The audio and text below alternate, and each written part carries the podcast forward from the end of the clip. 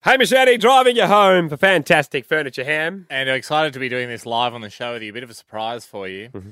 Don't know if you've been paying close attention to the snack world lately. Um, Uh, As this in the isn't Snack Kingdom or no, not our personal office, Sorry, like snacks the in wider general. snack No, world. This sorry, I is- haven't. And can I point out this is highly unsponsored because we don't know which way this will go. Mm-hmm. Okay. Have you seen the new Tic Tac flavor? There's bus stop ads and stuff for it. no? Got us a pack each. Apple Battle. Okay. Right? So it's red apple, reds and green Tic Tacs. Yep. Okay. To me, I go, well, surely we can decide a winner. Yeah. Because if it's a battle, Yeah. Oh, like it's so they kind of phrase it like it's a battle yeah. between red and green.